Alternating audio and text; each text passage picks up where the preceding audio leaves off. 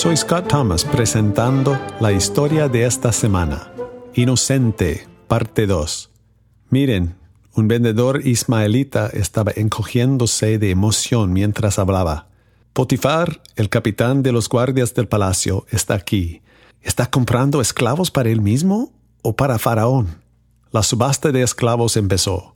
Un hombre joven esclavo fue presentado. No tenía cicatrices obvias. Se veía de buena condición y de buen aspecto. ¿Cuánto quieren dar por este hebreo? Potifar habló muy fuerte. Treinta monedas de plata. Otro egipcio gritó. Treinta y dos. Potifar habló con autoridad. Treinta y cinco monedas. Es mi oferta final. Nadie ofreció más. Ese hombre era poderoso, capitán de los guardias del palacio y jefe de verdugos. Potifar notó la confianza en su nuevo esclavo y preguntó, ¿Cuál es tu nombre, muchacho? José. ¿De dónde eres? Canaán. Habló sin titubear. ¿Por qué estás aquí? Mi familia tuvo problemas y fui vendido a comerciantes de hombres y especias. ¿Cuáles son tus habilidades? Puedo leer y escribir. He ayudado a mi padre con registros en su negocio, supervisando nuestro ganado trabajarás en mi casa. José se impresionó al ver el terreno de Potifar. Incluía la prisión del Estado, una granja grande y casas para su familia y esclavos. Potifar también era responsable de la seguridad personal de Faraón.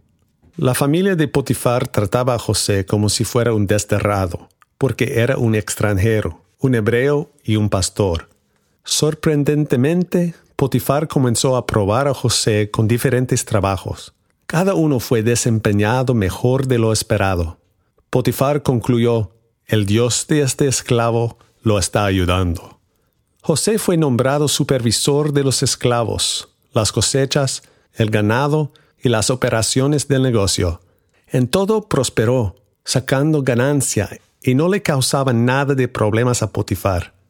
Su casa se convirtió en su palacio Pensaba, en casa no tengo preocupaciones. Cada día puedo pedir lo que quiero de comer y disfrutar a mi esposa. Sin saberlo, su esposa se estaba obsesionando con José. Ella pensó, no me importa si José es el esclavo de mi esposo, yo lo quiero. José, le pidió un día, ven a mi habitación esta tarde.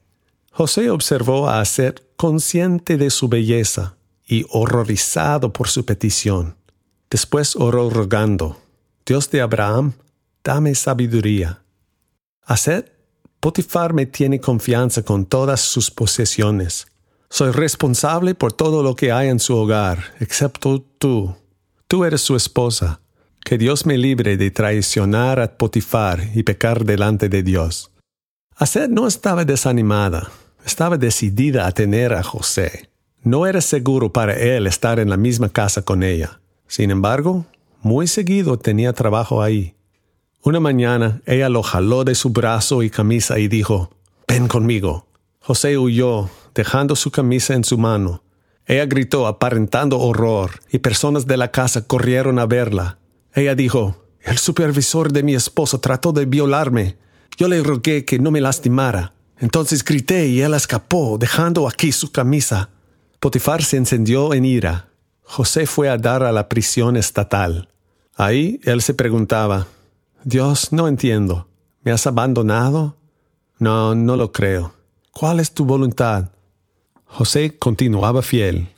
El jefe carcelero reconoció su valor y le dio responsabilidades dentro de la prisión. Los años pasaron sin que lo liberaran.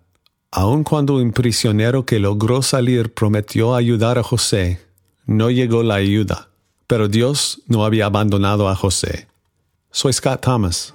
Pronto tendremos otro capítulo de la vida de José basado en la Biblia.